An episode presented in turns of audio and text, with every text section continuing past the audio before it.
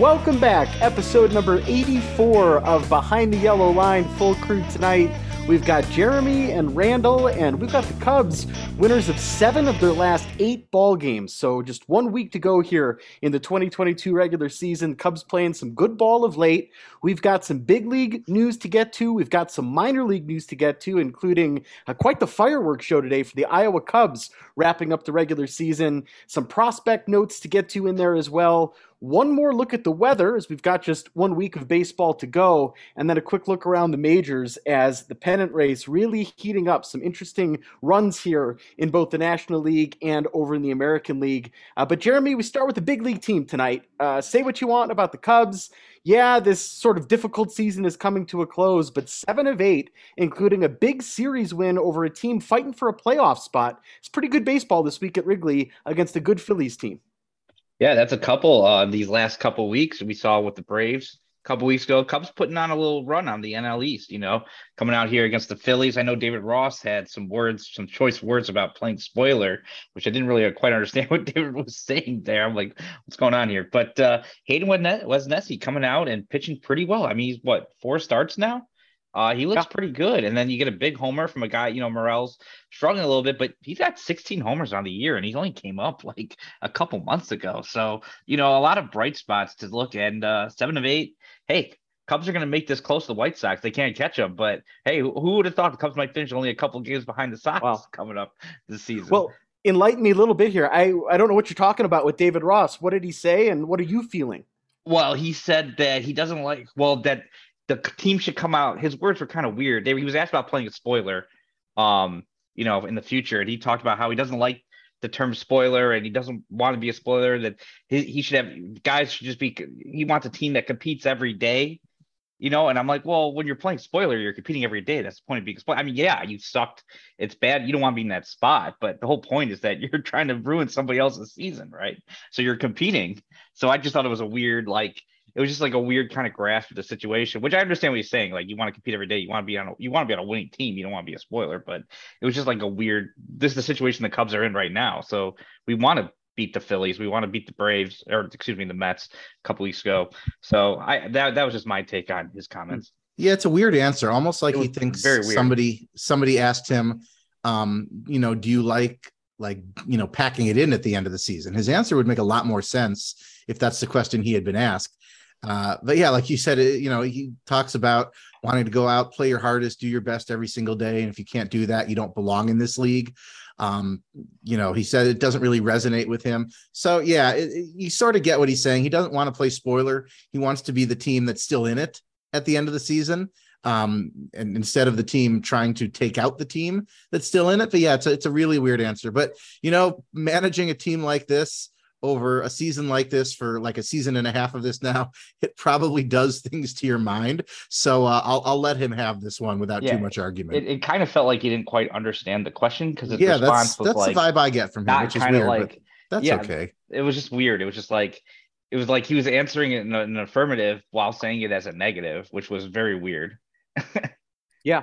Well, it's probably good I missed it. You know, there's a lot of nonsense and noise that happens over the course of the year. You think about managers and players for that matter every single day win, loss, winning streak, losing streak, injuries, the highs and lows of a season. You get a microphone shoved in your face and you got to answer questions in the moment. Sometimes things come out that maybe don't land right. Uh, we would all agree we'd rather the Cubs were playing for something more than maybe some momentum going into next year at this point, but something that has been satisfying, building off what you were saying a minute ago, Jeremy. The Cubs are beating good teams, and they're beating good teams with players that we anticipate are going to be around next year and beyond and helping this team moving forward. So it is big for Nico Hoerner. with a big hit the other day. Morel, as you mentioned, with another home run today. He's doing that against a team that in a month could be in the NLCS. So I, to me, that's very valuable. And I want this last week. You've got one more with the Phillies, six with the Reds. You can stack up a couple of wins here going into the winter, and I'd love to see that and just have that momentum carry in to what should be a very exciting offseason. Yeah, I agree. I mean, hey, the Phillies, I, I would love it if we put a little hurt in them and knock them out of the playoffs. I think that would be fun. You know, a team. A Milwaukee Brewer fan here, Jeremy Spector. Yeah, well, you know, I just think it'd be fun, you know, for the Cubs to be to be the spoiler and, and and ruin somebody's day. Whoever it benefits might benefit them, but we're just talking about the team we could play on our schedule. Um, so yeah, and uh, hey, it, like you said, um, you know, there's a lot of young guys that are going to get some opportunities that we've been talking about in the past. But like, let's put a good foot. I mean, we all remember Mike Quade, you know, got the job because he went like 36 to 24 after Lou took over, something like that. But or Lou re- re- retired. But uh, you know, there's still some some good things coming and positive developments from these games. Like they are Major League Baseball games, and they all, even though they might not count as much in the standings because the team's out of it, but they matter. They matter for development. They matter for lots of things. So we want to see these guys perform and get the opportunity and see what's there.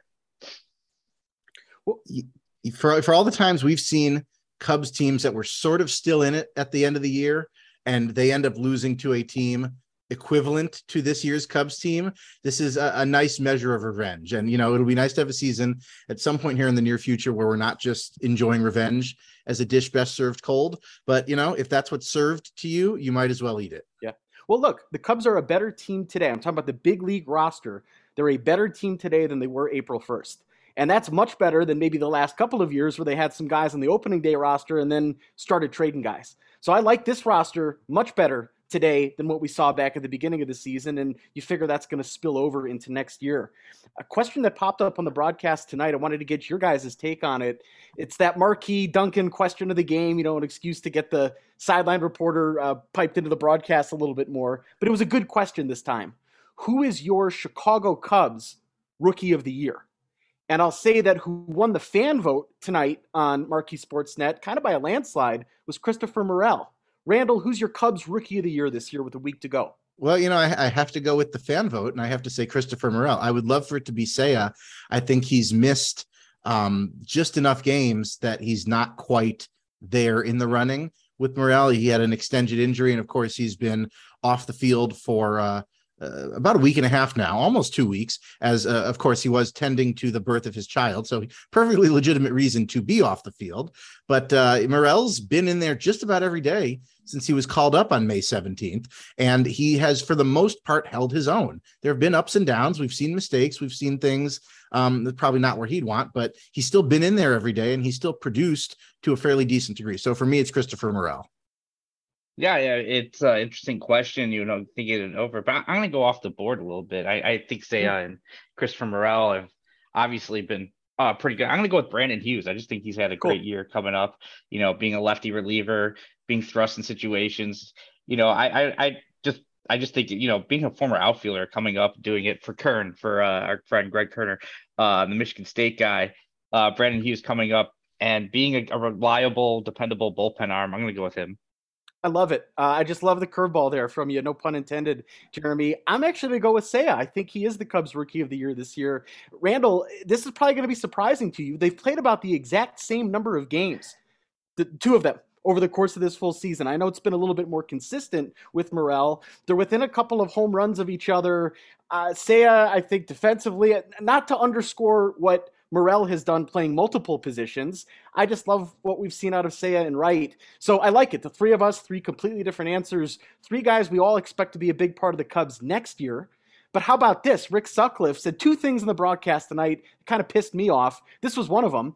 He said he didn't think Seiya Suzuki should even be in the running in this debate regarding the Cubs because he feels that players who have played in Japan have more professional experience, therefore it's not even playing field. Therefore, he picks Christopher Morel. That's nonsense as far as I'm concerned. Randall, you're ready to pipe in. Yeah, Boog had just a fantastic retort to that. I don't know if you caught it, but at the end of that conversation, he points out who is the Rookie of the Year award named for? And the answer, of course, is Jackie Robinson.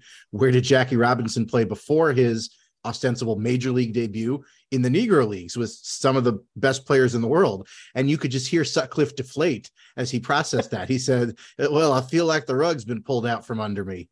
And uh, you could just hear him kind of process that because I don't think he had a, a retort for the point that Boog was making. So yeah, you know, I, I kind of see his point that it's it's maybe not completely even to pit a guy who played in what is a major league in NPB for however many years before coming to MLB in his late 20s to pit a guy like that versus uh, you know a player in his early 20s who's just up from AAA. I kind of see his point, but you can't blame a guy for being eligible for an award that he is eligible for. You want to change the award and and you know say guys who played previously in other top pro leagues aren't eligible, go ahead. But until that's the case, you can't penalize a guy for that.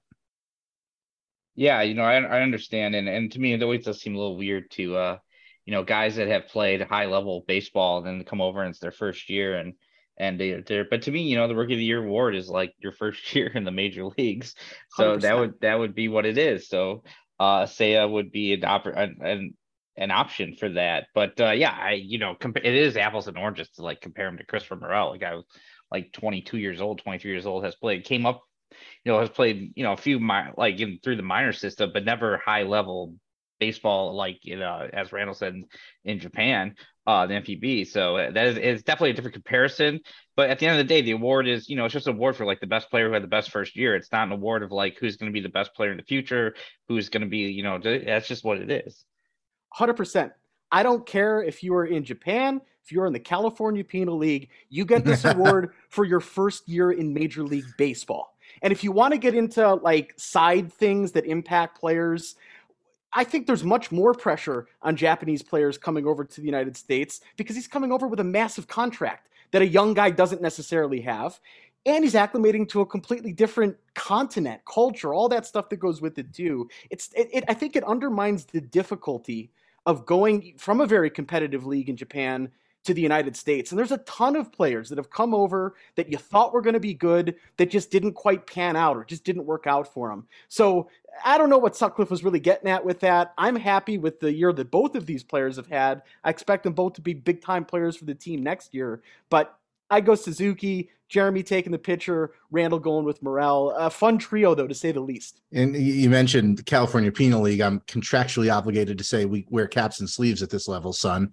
And, you know, this is a debate that goes back decades. I remember it coming up 2003 in the American League, where it was Angel Berroa and Hideki Matsui one two in the voting for that award and the yankees fans were unhappy that matsui lost out to Berroa in that award so you people have been debating you know should players from overseas win or be eligible for rookie of the year. We've been debating this for as long as players have been coming over from uh, NPB and from the KBO. And, uh, you know, until and unless they put some sort of concrete definition on that award prohibiting it, it it's probably a debate that'll keep going for as long as players keep coming over. Well, how about the other thing that Sutcliffe said that I thought was pretty stupid? Uh-oh. And we preface this with a tip of the cap to Aaron Judge of the New York Yankees. Hit his 61st home run, a missile out to left field in Toronto tonight. So he ties the American League record with Roger Maris, the former Yankee great. He passes Babe Ruth, who had the 60 home run season. So this happens during the Cubs game, and Boog mentions it. And without hesitation, Sutcliffe jumps in and says, Well, as far as I'm concerned, that is the home run record. Basically saying what McGwire and Bonds and Sammy did doesn't count. Randall, you're shaking your head. Uh, I thought this was incredibly stupid and dense from Sutcliffe, and he said it anyway. Well, you know, Sutcliffe is kind of like a box of chocolates on the broadcast. You never know what you're going to get. I think occasionally he has some salient insight and makes a decent point, but there's a lot of things that he just kind of draws out there and they just make you shake your head. And you know this this erasure this attempt to uh, wash away certain records. It, it, doesn't make any sense coming from him. It doesn't make any sense coming from anyone. And you know it's just one of those things you, you hear you roll your eyes you brush it off and you know that boog is happy to move on because you know he wants no part of that on this broadcast.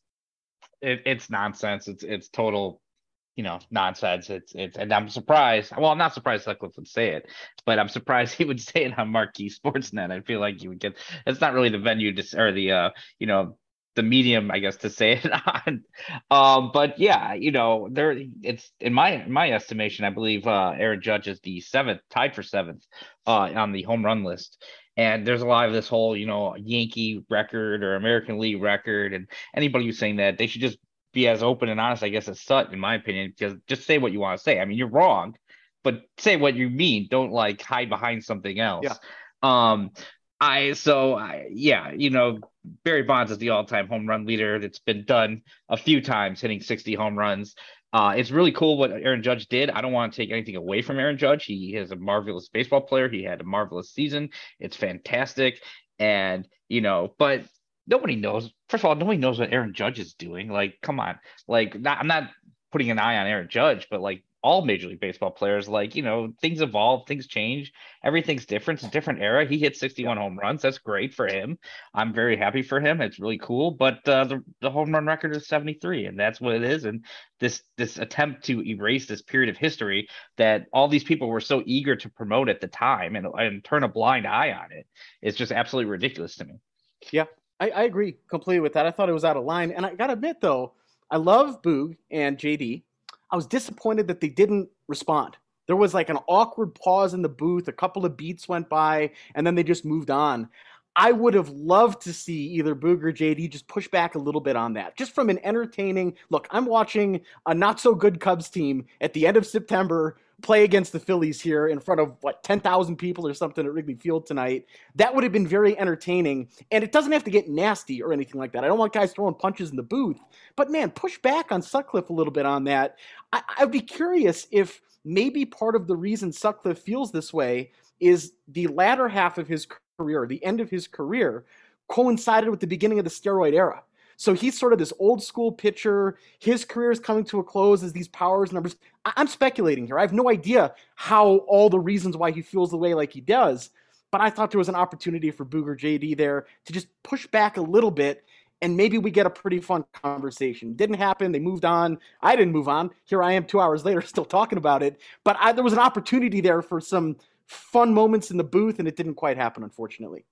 Yeah, I'm just wondering if he has some sort of, uh, you know, like Sammy resentment or something. I know they weren't ever really sure. teammates, but you know he was te- good boys with Mark Grace, say, and other players that were on the Cubs that you know were teammates with Sammy Sosa. They didn't always get along, so that's kind of where my head is. But you have guys like Kerry Wood, you know, say bring Sammy Sosa back to Wrigley, so uh, it's not like who didn't always get along with Sammy, so it's not like uh, that. So I don't know. I I just think sometimes Sutler runs his mouth.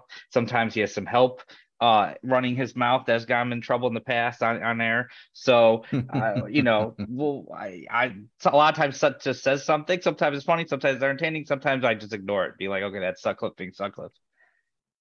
Well, one other question here on the big league team kind of ties into the minors, and we got a few other topics on that we're going to get to a little bit later in the show. But I'm curious if you guys are thinking of any other roster moves here with a week to go in the season. One more with the Phillies tomorrow, six with the Reds, three at Wrigley, three in Cincinnati. There's an opportunity, maybe a minor leaguer on the 40 man roster who maybe gets a call up. What do you think? Ronan, you read my mind, which is a little scary. I did not give you password access to that.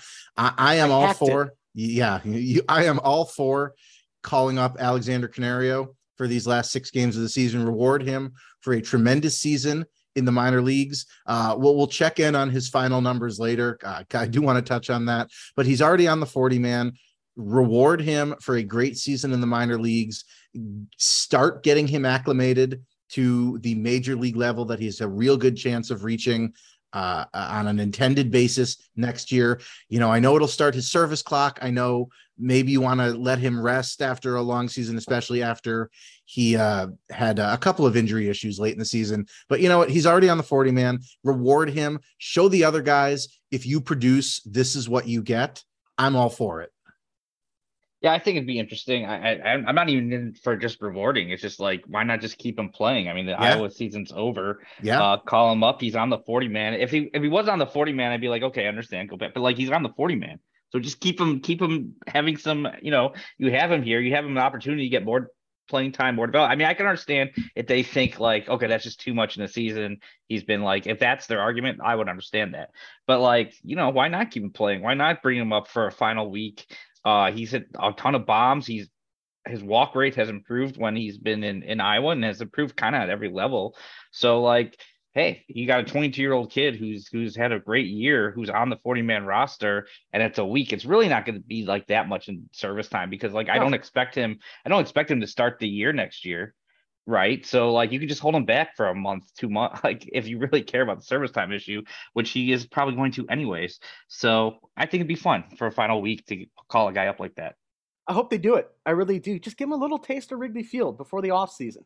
Uh, not that it's going to be a crazy scene at Wrigley this weekend, but just get him out there, let him see the ballpark, let him have a taste of the major leagues. You go on the road next week, he can experience what it's like flying to Cincinnati, getting that first class hotel experience. I mean, you're talking about all the incentive in the world for him them coming into next year. And not that he needs it, right? This guy is competitive. He's doing everything he can to be a big leaguer. But I'm sort of in the line of both of you there. Yeah, reward what's been an amazing season, but dangle that carrot for next year as well. Let's see what he's got. It'd be fun at Wrigley to see him get a shot this weekend. And how thrilling would it be to see him hit a big home run out of Waveland or something to put an exclamation point on his season? You know what would make it a scene at Wrigley this weekend is that that news bulletin breaking Friday morning that the Cubs have called up outfielder Alexander Canario and he is in the lineup that day hitting seventh and designated hitting. That will make it a scene at Wrigley. Because when was the last time we got to see a top prospect uh, debut for the Cubs? It's been a little while. The top prospects are all still a, a little ways away uh, I, you know, that would make it a scene at Wrigley. There's only so many things that can make a late season series at Wrigley between the Cubs and the Reds that much more exciting. I think that qualifies.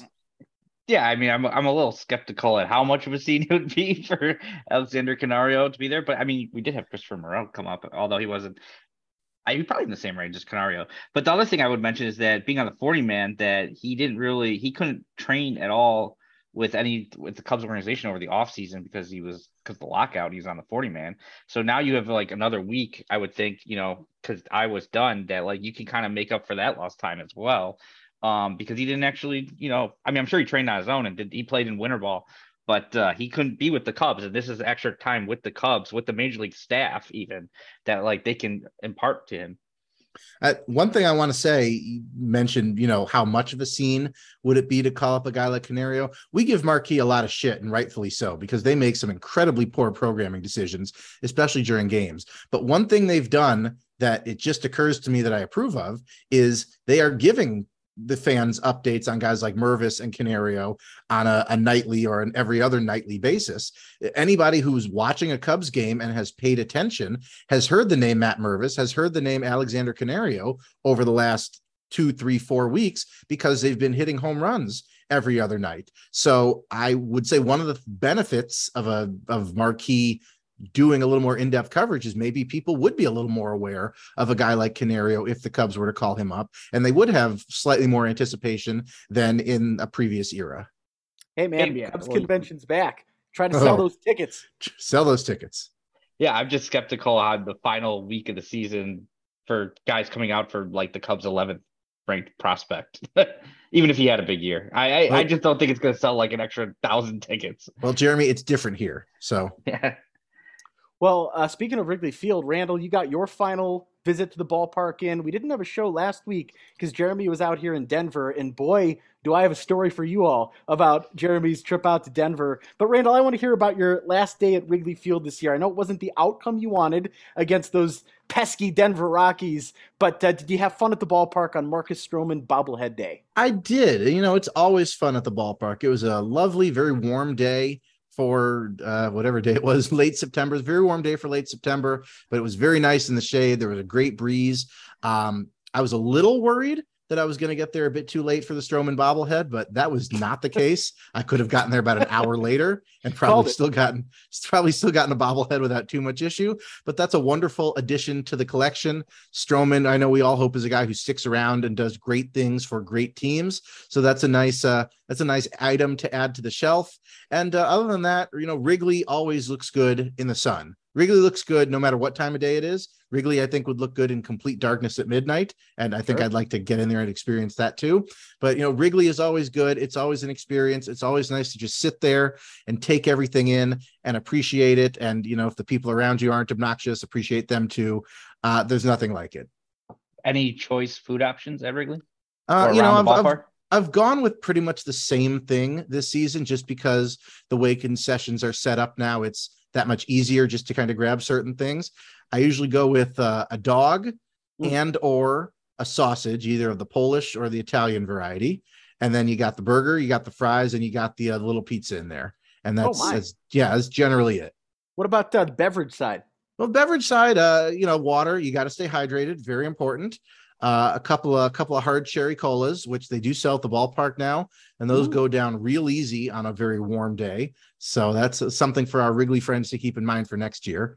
Uh, yeah, there's nothing like it. There's nothing like sitting there sipping something, watching a Cubs game in the sun, uh, watching them lose. You got all the elements in there, all the classic elements. No burger, no burger. I, I mentioned the burger. Oh, you did miss. I missed that. I did, I did mention the burger. I threw it in at the end. That's on me. Well, I, got I heard the pizza. I must have missed the burger. What was your overall record in 2022, the year of the Randall? Uh, my overall record in 2022, I believe I'm going to come in at two and two. Wow. Okay, you got to more games than I recall. Yeah. This year, and uh, nice 500 record. So that's right. So I did better than the team itself. Well, how impressed were you with those Colorado Rockies? Uh, on like on a scale of one to ten, like a like a three, maybe a soft four. Bad. Oh, it's a bad team, and that's about the last win they've had all year too. They've just been losing figures. left and right. that figures. Uh, Jeremy was out in Denver last week. We had a good time. I think uh, we're both still recovering a little bit from a wild week. We had a Rockies game. We had a Pearl Jam concert over at the Ball Arena.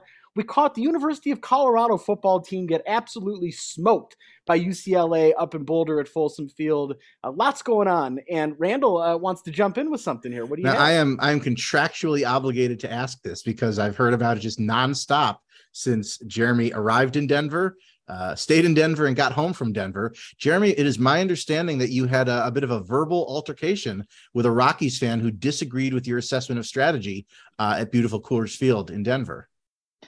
Well, yeah, I thought uh, Ronan was gonna, was leading to that, but yeah, I can uh, I, uh, cue it up if you want. you want to cue it up? Cue it I up. do want to cue it up because I want our audience to understand what happened before Jeremy, who's had a week to plan his defense, you know, makes plan his, my defense his case yeah. here. So, really quick setup here. Uh, by the way, Jeremy and I had fantastic seats. It was a midweek day game, Thursday afternoon, Rockies Giants at Coors Field. We were about 10 rows behind the home dugout, maybe 15 rows from the field. So, we were within earshot of the dugout, and that's important because prior to the game, we're pre-gaming here in the apartment, and I go, Jeremy, I think Charlie Blackmon is the worst base runner in all of Major League Baseball. And he kind of brushed me off with, oh, Albert or Miguel Cabrera. There's certainly slower guys in baseball, but I said, no, no, Jeremy, I'm telling you, I watched the Rockies. This guy is the worst base runner in Major League Baseball. So a couple hours later, we're at Coors Field. Rockies down a couple of runs. One out. Blackmon is on second. The batter flares a ball to center field. Nice play by the center fielder, Yaz, for the Giants. He comes in, makes a low catch. Next thing you know, Charlie Blackmon's standing on home plate and actually walking into the dugout. He doesn't realize the ball was caught in center field. They get the throw to second for the double play, inning over. Folks, this is a game the Rockies were shut out in, and that doesn't happen often at Coors Field. So, boneheaded play by Charlie Blackmon. Who jumps in? Jeremy Spector. And again, we're close to the dugout. Jeremy like leaps forward in his seat to the edge of his seat, and he starts yelling, Charlie Blackmon is a dumbass. Twice, twice he said, quote, dumbass, basically saying, what is he doing on the base pass? So the guy in front of us, two, three rows in front of us, turns around, and I thought this was incredibly condescending. But he turns to Jeremy and he goes, It's called a hit and run. It's a baseball play. And turns around. There's about 15 people around us just staring, like, holy shit, what's Jeremy going to say? Jeremy sort of backed off a little bit, and then as the game went on, poked back in. All right, Jeremy, I'll let you go with this. Well, first of all, I didn't back off. It, it took you me a second off. to register what he was saying because, first of all, let, let's go back to the setup for a second. Charlie Blackmon was on second base. There was no, there was, that was, was it. Out. It was one out, second base. And it was, you don't, first of all, you don't hit and run from second base. That doesn't make any sense. The guy's in scoring position. Mm. But I, he said it was a hit and run, and I started thinking like, well, maybe I was wrong. It's possible I was wrong, and I was pretty loud calling Blackmon a dumbass. I did do it two times. I did it once. Times like what the fuck is or what is this dumbass doing? And then the second time was because i saw him standing on the steps going into the dugout and i said look at like this dumbass. He doesn't even realize he's out. Because he walked in and he was like yeah. he had no idea he was out because we had great views. He was walking into the dugout being like ready to high five people and they were just like you're out. And he was looking around like what? Like how? And i was like but so i went back and, and i did respond to the guy. I said first of all he has a third base coach like he blew past. He just yeah. ran. And this was a high, it wasn't like a low, it, it wasn't as high as I thought it was, but it's pretty clear Blackmon thought the ball was trapped.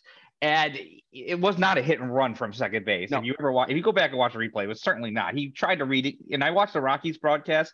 They're t- discussing about how it was a bad read by Blackmon. But like he, I, I responded to the guy. I said he has a third base coach. He can watch the third base coach. I, I, I, I said something else like he, you know, watch the situation. The guy's like, oh, he was already home or he was right around third. I said, no, he wasn't. He was, the ball was caught. Yeah. He was like maybe two quarters of the way to third base.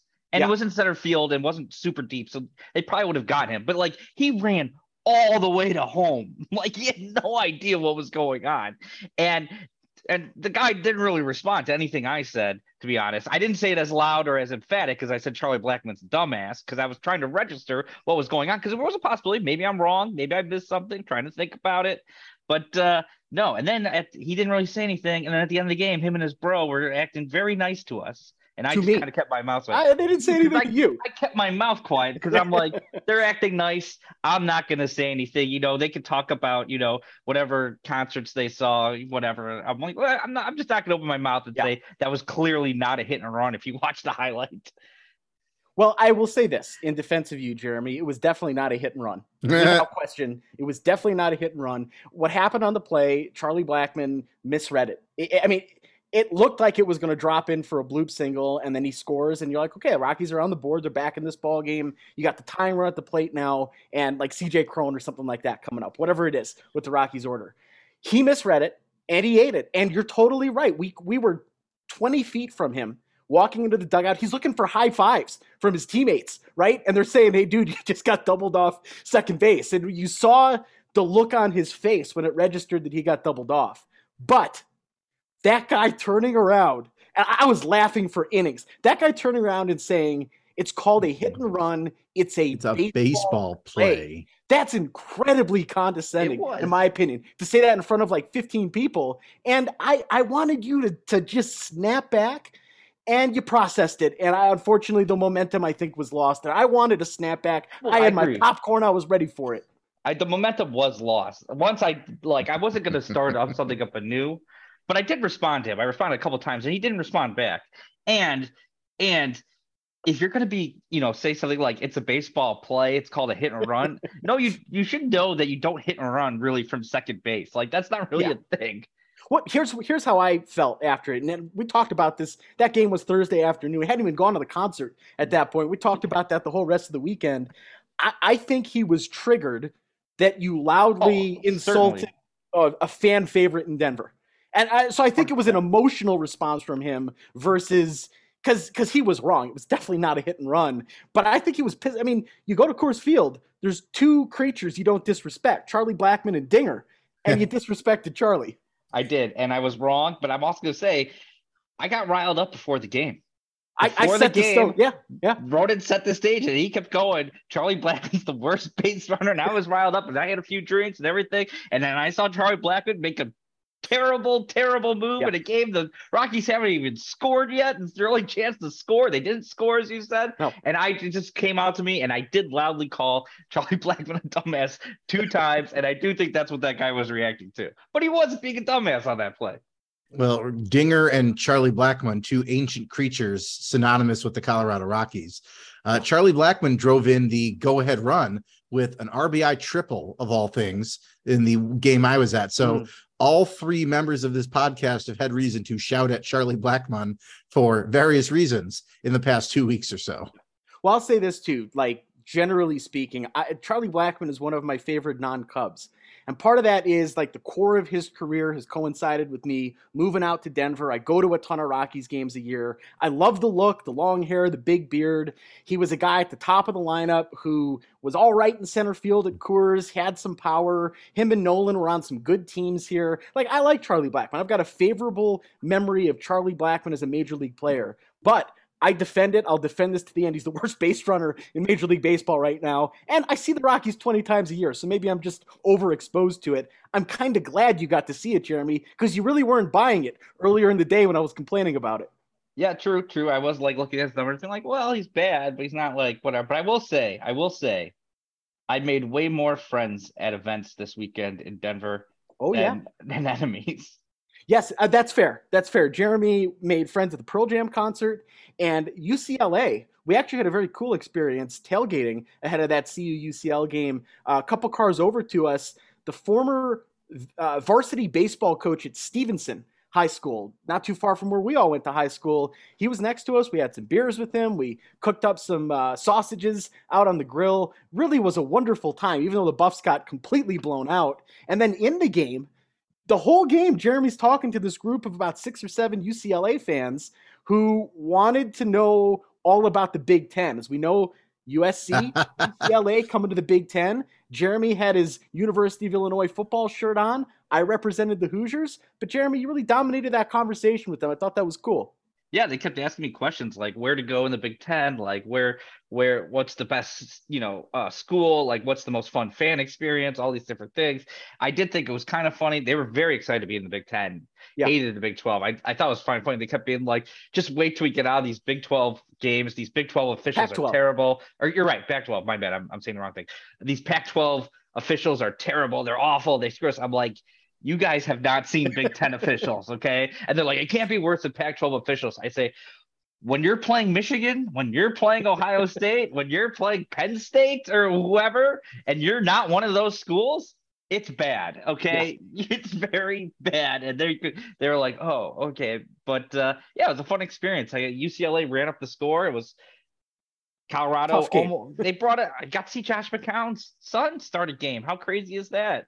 Uh, yeah. First career start for Owen McCown at the uh, Colorado, a freshman.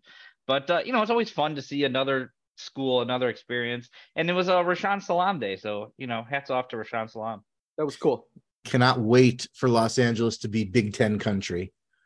Oh yeah, it's wild. Uh, as Jeremy kept saying with these guys, coast to coast now, from New York down to Los Angeles. One other thing here, Jeremy, we were very close to Dinger at that Rockies game Thursday. We had a great view of Ralphie, Ralphie six running on the field at Colorado, one of the great traditions in college football. They have a bison that runs on the field, charges out in front of the players as they take the field at the start of the game, as they take the field at halftime. Uh, that was fun, right, Jeremy? We've seen some cool traditions looking around the Big Ten. That's up there, I think. Yeah, definitely wanted to see Ralphie. Wanted to make sure he got to see Ralphie, and she uh, ran all across the field and. Uh, one of her handlers uh, may have taken a face plant at least at halftime. Yeah, big time. right back. From, but, uh, from the yeah. sound of things, sounds like they should have given uh, Ralphie some goal line carries, try and spark some offense. Yes, they should have. It is interesting watching uh, everything they do with the bison. Like it, it comes in basically the back of a trailer, and then they they enact a portable fence or cage, whatever you want to call it, that they corral the animal into the end zone, and then when it goes, it goes. And that's a young Ralphie. That's not a full grown Ralphie yet. That thing, give it a couple of years, it's going to be even faster. But it takes about a dozen handlers to manage that thing and get it back in the trailer before they send it off at the end. So just cool stuff. It's fun to see that. Uh, nothing quite like that in the Big Ten, although we've got some great traditions as well nothing no no college tradition quite like live animals on the field. Whether you've got a bulldog a steer a bison truly truly one of our country's great tra- traditions. Yeah, and it's fun. Really, really good times there. Jeremy, it was good having you out here. We missed you, Randall, though, and we put a pause on the podcast last week. We a lot going on, but happy to be back here. We got a week to go in the regular season. As I mentioned, one more game with the Phillies Thursday afternoon at Wrigley Field. No more night games at Wrigley this year all three this weekend against Cincinnati, and then two night games and a day game next week in Cincinnati. Randall, weather, that's kind of the headline today across the United States. What can we expect at Wrigley and Cincinnati as we close this thing out? Of course. So, uh, Alexander Hall of Cubs Weather, our typical weather provider, he is busy with the day job actually tracking Hurricane Ian as it drops just catastrophic flooding on the state of Florida. So, our best to everybody down there. So, I'm able to jump in this week. I am perfectly capable of going to weather.gov and breaking down a forecast. And so, here is your forecast for uh, three games remaining versus the Reds at Wrigley, and then three games at Cincinnati to close out the season. So Friday, Saturday, and Sunday are all 120 Central Time starts at beautiful and historic Wrigley Field, as it should be. No national games co-opting anything on this final weekend of the season, thank God. So Friday, as I said, a 120 start. Temperatures will be in the low 60s at game time. It will be sunny with a light wind in from right field. Saturday will be temperatures again in the low 60s, nearly identical. It will still be sunny. The wind will be a little more brisk in from left center at 10 to 20 miles per hour. And then finally, Sunday, the home finale. And it actually makes me kind of sad to say that the home finale, the conclusion of the Wrigley Field portion of the schedule, temperatures will be a little warmer. It'll be in the mid 60s. It'll be partly cloudy, and the wind will again be in from left center, 15 to 20 miles per hour. The scene then shifts to Cincinnati, where uh, Ian Happ went to college. You may have heard that once or twice. Monday and Tuesday are 5:40 Central Time starts. Monday night, temperatures in the mid 60s. It'll be dry, not especially humid, partly cloudy with a light wind out to left field. Temperatures uh, much the same. Tuesday night, just about the same, mid 60s, dry, partly cloudy with a light wind out to left field. And then finally, the season finale on Wednesday, it'll be a 3:10 Central Time start, and it will be mostly sunny with a game time temperature in the low 70s. And so that is the weather provided by me this week. But as always, you should follow at Alexander Hall of at Cubs Weather. Follow both of those accounts on Twitter for all of your weather needs. And uh, kind of sad to think that's actually our last Cubs weather forecast yeah. of the uh, of the regular season. And you know, I'm sure we'll have Alexander probably provide us with the World Series forecasts potentially sure. as we get that far. But that's our last Cubs weather of the season, and as terrible a season it has been, it's a, it's a little sad to say that. Absolutely. Uh, we're also going to have to tap him next spring for World Baseball Classic weather, right? And generally speaking, they play in nice warm weather or nice climate areas uh, or domes, but still, we do appreciate the work that he does. And his Twitter account today, fascinating and terrifying as you see images and things happening down in Florida. I lived in Florida for a year. My parents had a place down there for many years after that. You're always thinking about it. And the one thing I lived in Tampa for a year when I was working for USF, and the thing I always heard there is Tampa doesn't get hurricanes, right? It hits other parts of the state. It always seems to miss Tampa. Didn't seem to be the case this time. They seem to be right in the middle of it all. And uh, just unbelievable imagery and horrific imagery. And uh, you think of the people who said, "Oh, it's not going to be that big of a deal." They're probably hurting right now tonight, and that's a scary thought. I think the numbers coming out of this are going to be really ugly.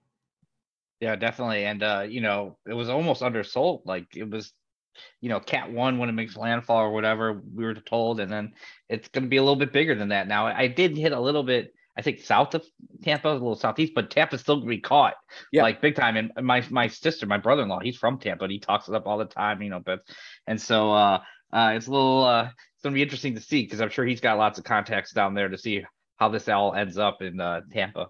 Yeah, this was extremely rapid intensification for a tropical system. Earlier this week, it was uh, struggling to stay as a tropical storm, and it made landfall today as a category four hurricane. So, like we said, just incredible imagery coming out of there. You see the crazy uh, television meteorologists that Jim Cantore doing his thing down there. Just yeah. catastrophic storm surge, high winds, rain, and uh, it, it's going to be a little while until parts of Florida are back to equilibrium um, as far as infrastructure. So again, our best yeah. to everybody down there. And speaking of infrastructure, obviously the priority is people and the impact it's going to have on humans. And I'm not trying to understate that, that at all. A lot of spring training parks down there too, as well, though. And we'll see if they take on any damage. They've got plenty of time to get that ready for next spring training. And human life, of course, is the priority here. But I will be curious to see if any of those facilities that might be housing players in the couple of weeks here as the offseason gets going are going to be impacted by this and what work they're going to have to do to get those things ready again for next year.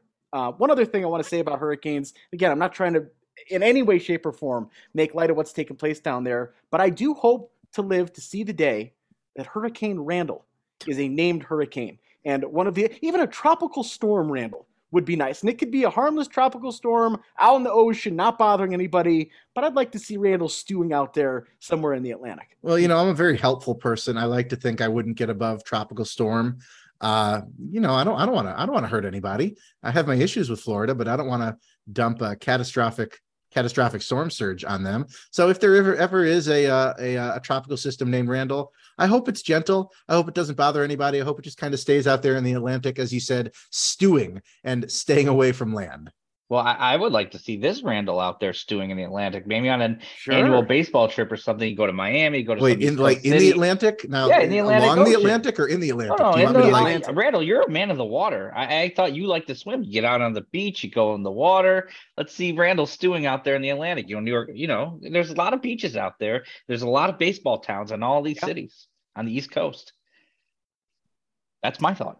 yeah, I'm with you. I'm with you. Well, we're thinking about those folks in Florida. Hopefully, uh, they can manage to get through the night here, and and we'll have some good news maybe tomorrow with regards to what's I, happening down you there. know, I was able to pull up the list of upcoming Atlantic tropical cyclone names mm. up until 2027. I am sorry to report that Randall is not on the list as far as 2027, but you know what's on the auxiliary list is Ronin. Oh no, it's, it's, spelled oh, differently no. from you. It's spelled ah. like the the Wandering Samurai, R O N I N. But sure enough, there is Ronin on the auxiliary list as the R name for Atlantic tropical cyclones. So coming, enjoy I'm, enjoy that. You're one. That's you. Hurricane, Hurricane Ronin. Ronin is going to originate in Lake Michigan, and it's going to land and hit the hardest in Morton Grove, home of one member of this podcast here. So I believe that very much. I believe that, that, very one, much. Randall. Uh, one other major league thing, and then we got some Cubs minor league notes I want to dive into here. Major League Baseball, Theo, in fact, reached out to me directly via email with this Major League Baseball fan survey. Uh, I filled it out. I emailed it to you, Randall, today. Did you fill it out? I did indeed. Did. Jeremy, did you ever see this survey, or is is this going to be kind of new to you? No, I, I filled it out. Okay, good. Well, for folks who aren't aware of it, it took about what ten or fifteen minutes to fill it out. If that. Lots of uh, demographics questions: Where do you live? What team do you root for? How many games do you attend? How do you watch games? There were a handful of questions about sports wagering in there, but there was one question that I wanted to get both of your takes on. I thought it was relevant. We know Theo is trying to implement some rule changes and make the game a little bit more exciting. Well, the question was if you could change one thing about the on field game, what would it be? And I'm curious what you guys put in there. It was one of those answers you could write in your response for. Yeah, I, I, went back and forth between a couple of different answers here.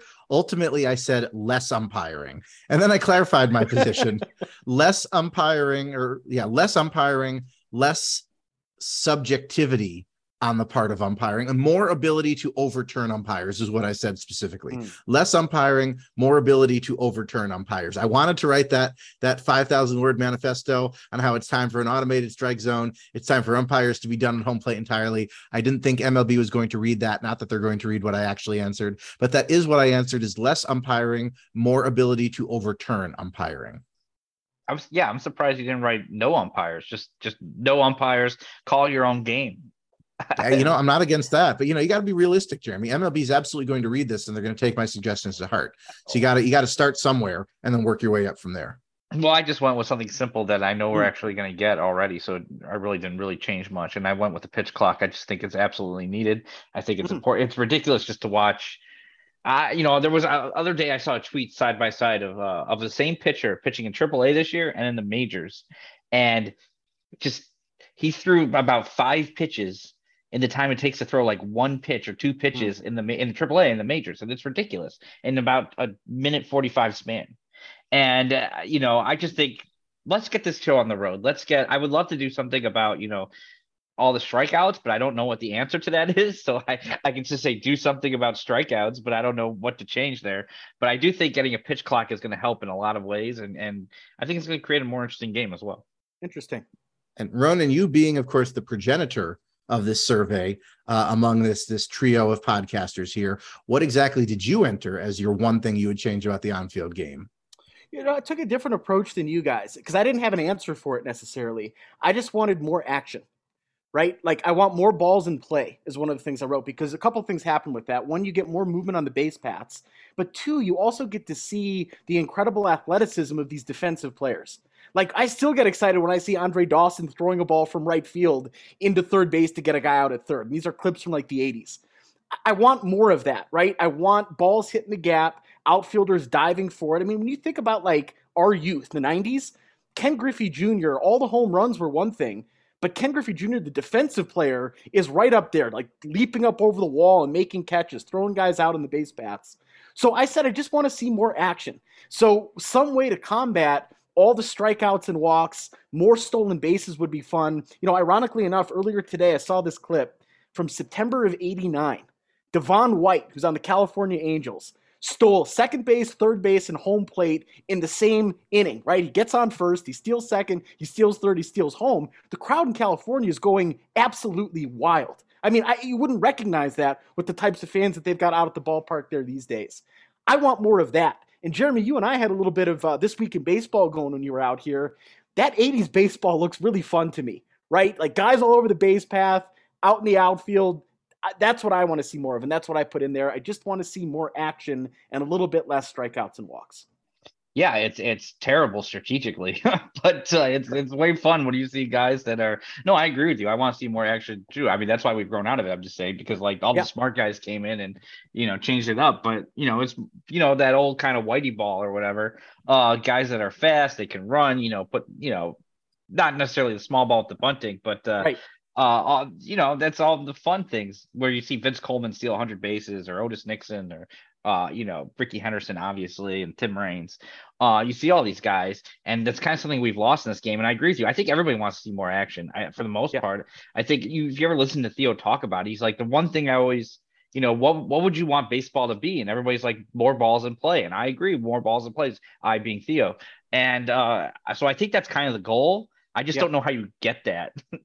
Well, I, I, think some of the rule changes are trying, right? Like limiting Definitely the trying. shift is one way, making the bases bigger. We're going to see that next year. That could theoretically increase stolen bases or at least uh, maybe give a little bit more incentive. I mean, fewer pickoff attempts being allowed should lead to more stolen base attempts, you'd think. But it's a little bit ironic to me in that I think baseball players today are more athletic than ever. Like if you put this crop of major league talent against any generation of major league players, these are clearly the most athletic guys, but we don't always see that right? Because guys don't steal bases like they used to. I mean, you see it in pitching, I think, more than ever. That's probably the most dramatic thing. When you go back and watch baseball from the 80s or the 90s, look at these relief pitchers versus the guys that are on the mound now on bad teams, these dominant relief pitchers. So the quality of pitching, the athleticism of pitchers is certainly on display every night, but we're not seeing it defensively and we're not seeing it on the base paths like we used to. And that stuff is fun. I mean, even Javi's time in Chicago, as exciting as the home runs were, Javi's like the most incredible moments to me were defensive or even on the base paths. And more of that is going to be good for the sport. So I didn't have a solution for it, but that's certainly something that I want to see. The question was if you could change one thing about the on field game, that's where I would have gone with it. And, and uh, oh, yeah. I love Randall going at the umps, though, of course. Yeah, of course he's going at the umps. I was just going to say you're definitely right uh, about all of that. Um, with, uh, you know, the, hey, we we saw we we watched ourselves. We saw uh, Rod Beck throwing like 80 mile per hour, just nothing balls over the heart of the plate as the closer saved 50 50 games in 98. But uh, yeah, I agree with you. We want more action. We want to figure it out any way you can. Just balls in play. Balls where are you know the the when the ball's hitting the play, like the defender has to make a play. You see the the athlete of the uh the batter running around the bases. Harry Caray used to say the triple is the most exciting play in baseball, and he's not wrong. Yeah. Like there's so much action on a t- on a play like that as opposed to a home run, which are amazing and fun and the best thing you could possibly want. There's not really much action on a home run, right. but uh, it's just pitching has gotten so good nowadays. It's it's incredible, and they're gonna have to do something to kind of try to combat that. I just don't know what to do with that. Yeah. Well, as a podcast, we're generally in favor of the rule changes for next year. April might be a little bit funky, but as that season digs on next year, I think it's going to be a better product and a step in the right direction as pitching just dominates, dominates, dominates. Uh, speaking of dominating, minor league, South Bend Cubs win the Midwest League title. Second time in three years, so we'll tip the cap there. A wonderful season for them. Fun ballpark. Lots of local fans in Chicago get a chance to see that team. But I want to go to Iowa today. They close out their regular season with a bang. Brennen Davis, home run. Alexander Canario, home run, and then the walk off from Jared Young, who was in Chicago, what, 24 hours ago. He's in Des Moines. They throw him in the lineup. He hits a walk off home run to bring that season to a close. Some really interesting names on this Iowa Cubs team and guys that are going to be competing for roster spots in the spring. Yeah, Iowa oh, Iowa's not been a particularly good team uh, record wise the last few seasons because they haven't really had the pitching. But like you said, there's some very interesting offensive names on this Iowa Cubs team. Uh, you talked about Brennen Davis. You talked about Alexander Canario, who we will touch on later. They also have Darius Hill, who tied for the minor league lead in hits over the course of the season.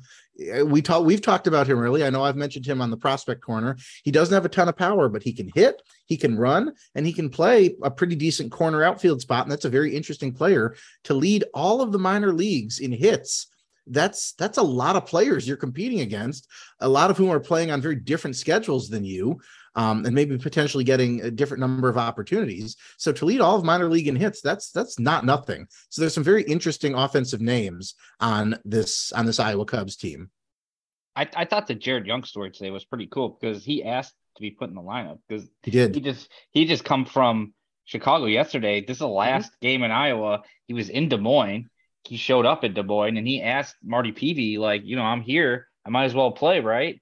You know, it's the last game of the season. Put me in. I'm here. And then he hits the walk off homer. So I thought that was pretty cool that he he he proactively asked like, I want to play today. I'm here. There's no reason to sit me. Let me play. And then he hit a walk off homer, and I thought that was cool. And it's nice for Brennen Davis to end his season on a high note because we know all yeah. the struggles he had this year, and you know all the questions about whether he even be able to come back and play baseball at a high level again. So for him to get a home run to end the season, I think that's pretty good at Iowa. And so yeah, you know, we'll, we'll look forward to it. I know Randall's got more stuff coming on what a lot of these guys are going to be doing uh, in the off season, but a lot of them are going to have a lot of work to do.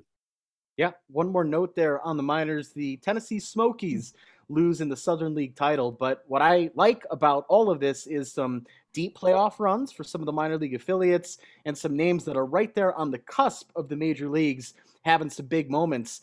I would be remiss if I didn't add here Cam Sanders hitting 100 on the radar gun. So uh, Sanders to Wrigley, let's make that happen. I cannot wait for the day that that guy's on the mound at Wrigley Field, and I feel like it's coming.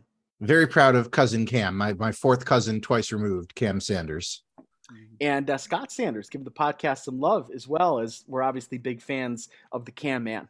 Prospect Corner, Randall, uh, we're talking minor leaguers. What do you want to bring in here? Uh, probably the final Prospect Corner of the year for you. That is likely. Uh, you know, we'll probably check in on our guys in the AFL later in the off season, but this is our final regular season Prospect Corner. A lot of finals in this episode. Uh, so quickly, we'll check in on two prolific minor league home run hitters. We've mentioned Alexander Canario. We've mentioned Matt Mervis. Alexander Canario finishes his minor league season with 37 home runs. That is tops in the organization. That is second in all of minor league baseball. He finishes behind Moises Gomez of the Cardinals organization, because of course he does, uh, who had 38 home runs on the season. Uh, Matt Mervis, his AAA teammate, finishes with 36 home runs on the minor league season. I believe that ties him for third in all of minor league baseball. Uh, so it is not out of the question that the Cubs will have uh, two of the top three minor league home run hitters from 2022 on their big league roster in 2023, which uh, again, that's significant.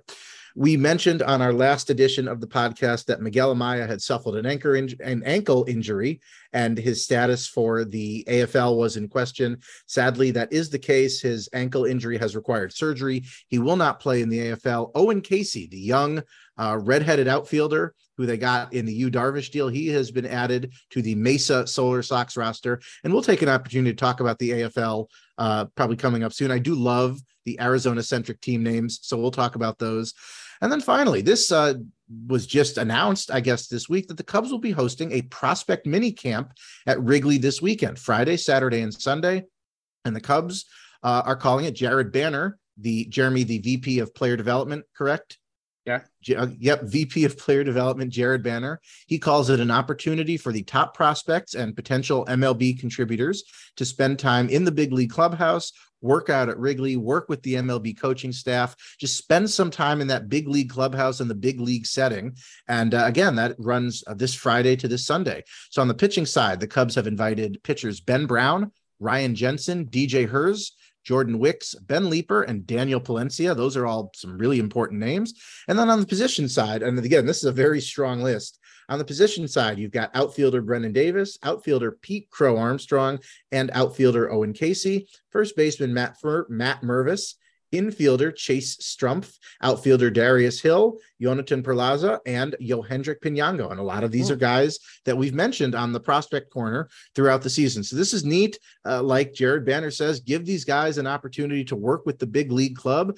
This probably going to inform a couple of 40 man decisions in the offseason and uh, kind of give some of these guys a head start on spring training next year, where some of the more advanced players might earn those coveted uh, prospect non roster spots where you, you get to spend most of the spring in the big league clubhouse. This is neat. It's great to see. And uh, I hope all these players uh, make the most of their time at Wrigley this season. No Canario on that list. Is that that, that that stood out to me too? That stood out to me too. I, you know, I, I'm I'm hoping, I'm hoping. I do think that would be really fun. But that did stand out to me when you brought Canario up earlier. I looked down at this list that we had prepared, and I said, "Huh, Canario's not on this list. How about that?" How about that? Well, maybe he'll be in the big league clubhouse for a different reason. That's right. hope so. But that's a great name, Jeremy, and uh, how fun! Pete Crow Armstrong, little taste of Wrigley Field. That's cool. Yeah, I think it's a cool idea, and I'm curious what they're going to do in the offseason as well. Last year, we know they ran that almost the entire offseason, that camp in Arizona, and whether or not they plan on doing something similar to that as well. And I think this is a cool idea. You know, even how much work you're going to get in three days, but like just to have the experience of being at Wrigley, being you know with the major league staff and all those things, I think that's that'd be a cool experience and and and you know it gets the major league staff knowing who are the guys we have in the system as well at Wrigley, already a great place to experience birds up close and personal. You got the gulls and you got the pigeons. Uh, soon, the Cubs will be able to add a crow and a canario to those birds at Wrigley. I love it, Randall. Uh, good stuff, though. Uh, obviously, very excited about the minor leagues, and I'm with you both. This is a very neat idea for the Cubs having this prospect mini camp, and I hope Marquee has the cameras rolling. There should be a lot of really cool content as we bring this regular season to a close. Uh, number 84, 84th podcast. Man, we've been at this for a little while here. This is not a number, Randall, that's gotten a ton of wear in Cubs history. In fact, I believe it's one. Who was he? It, hasn't gotten a ton of wear, and it's only gotten one who. Uh, and that, of course, is infielder Tyler Ladendorf, who had that late season cup of coffee last year in 2021. He is the sole wearer, regular season player or coach of number 84 in the long and storied history of this franchise. So your sole number 84 is infielder Tyler Ladendorf, who donned the number for a, a short number of games in the 2021 season. I think he had one plate appearance. Well, he he was a local guy from Maine West. Local guy who got the smallest cup of coffee. Yeah. One game, one plate appearance with the big league Chicago Cubs. You are correct, Ronan. Exactly one plate appearance with the 2021 Chicago Cubs. Though it should be noted, he did have big league time with Oakland in 2015 and 2016. He has a grand total of 69 plate appearances to his name as a major league ball player. And you're spot on, Jeremy. Maine West High School over in Des Plaines and Howard College in Big Spring, Texas. And then one day at Wrigley Field. Uh, but in his major league career, he had a one major league triple and three runs batted in with two stolen bases. So he got to the majors, got to live his dream there, and the only Cub ever to wear number 84. Uh, before we break here today, I'll talk Bears for just a minute. They lose to Green Bay up at Lambeau. Then they come home and they beat Lovie on Sunday at Soldier Field. looked like a fun day at Soldier Field. Uh, exciting finish. I, it wasn't the greatest football game I've ever seen, or really anything close to it. But hey, the Bears are two and one, and that feels all right. Yeah, and a chance at three and one this weekend against the New York Giants. But uh, you know, we, jury's still out on Justin Fields. He seems to be struggling a little bit. But I like yes. that we have a coaching staff that seems to recognize the issues and it seems to be able to coach around it. Like it seems pretty clear that Luke Getsy trusts running the football. Khalil Herbert had a monster day. Um, unfortunately, David Montgomery got hurt, but I, I think Khalil Herbert might even be the guy to take over. And it seems like this is a coaching staff so far, so far that understands the strengths and weaknesses of this team. And I think that they're doing a pretty good job for the most part, putting guys in successions, uh, positions to succeed and understanding how they need to succeed. Like, you know, it's not great to beat the Texans on a field goal, but the Texans have been better than expected, uh, better than their record. So uh, I, I like that they identified we need to run the ball against this Texans team, and they did that, and they identified what you know their strengths are, and they've kind of gone to that. Yeah, I think between uh, the injuries for David Montgomery. And I think between Khalil Herbert showing out, I think that decision on a, a second contract for David Montgomery is probably getting easier and easier. Um, but yeah, the, the passing game not quite working right now, but the running game is strong. Um, the defense, I think they're getting there. A couple guys missing this past week with injury, but I think they're getting there. This is not a good team, but it might oh. be an interesting team. And, uh, you know, that would be a step up. Yeah. But I'm with you in that I'm worried about Justin Fields.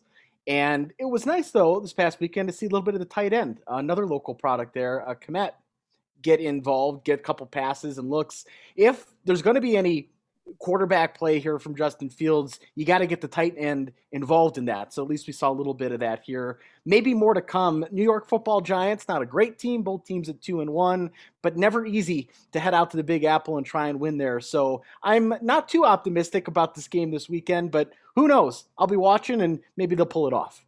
Maybe I, you know, Giants aren't great, but uh, the Bears can beat them, but I, have been there when the Bears have played the Giants in in MetLife Stadium, and it's not been a good experience. But uh, I, the one thing that worries me is Justin. It's like Justin's got to get better if he's going to yeah. be the guy. Like he's got to get better and it's got to get better soon because it's he's been in there for a while now and and there've yeah. been moments but like he needs to improve. This game against the texans throw it out but that's a team he should be like i understand the packers okay? And i i could pass the 49ers in the rain and he played well in the second half but that game against the texans was a game he should have lit it up uh, at least at some level. And and it's not looking like it, the Bears are playing like 19, you know, 60 style football right now, just handing it off like crazy because unfortunately the coaching staff recognizes they have no trust in the passing game. It's not just Justin. They don't have wide receivers that get open and they don't have linemen that can pass protect. So there's a lot of issues in the passing game, but they have strength in the running game, and I like that they've recognized that. But it's better than it's been. And it just appears that there's a little bit of life there with the coaching staff, and uh, it, that's what I want right now. At least that keeps things interesting because I'm sad. This Cubs season's coming to a close here. I know it's been a tough year, but I was looking at the schedule. This time next week, it's over. There's no more Cubs baseball until next March, and I I don't love that. So nope. I'm gonna try and milk what I can out of this final week of Cubs baseball, and uh, we'll see what happens this week in terms of potential roster moves and who goes out on top here. Six games with the Reds. Real chance for some wins here as the season comes to a close. Well, we will be back next week. We will wrap up the regular season. We will talk playoff baseball much more so next week. And then we're going to start the process here of breaking down the season, who we thought the player of the year were, the highlights, the best games. We'll also look at some of the lowlights for the Cubs. Uh, plenty of those, unfortunately, this season. But, uh, let's go out on top here in the final week or so. For Jeremy and Randall, this is Behind the Yellow Line. We are on Twitter at BTYL Podcast. We'll see you next week.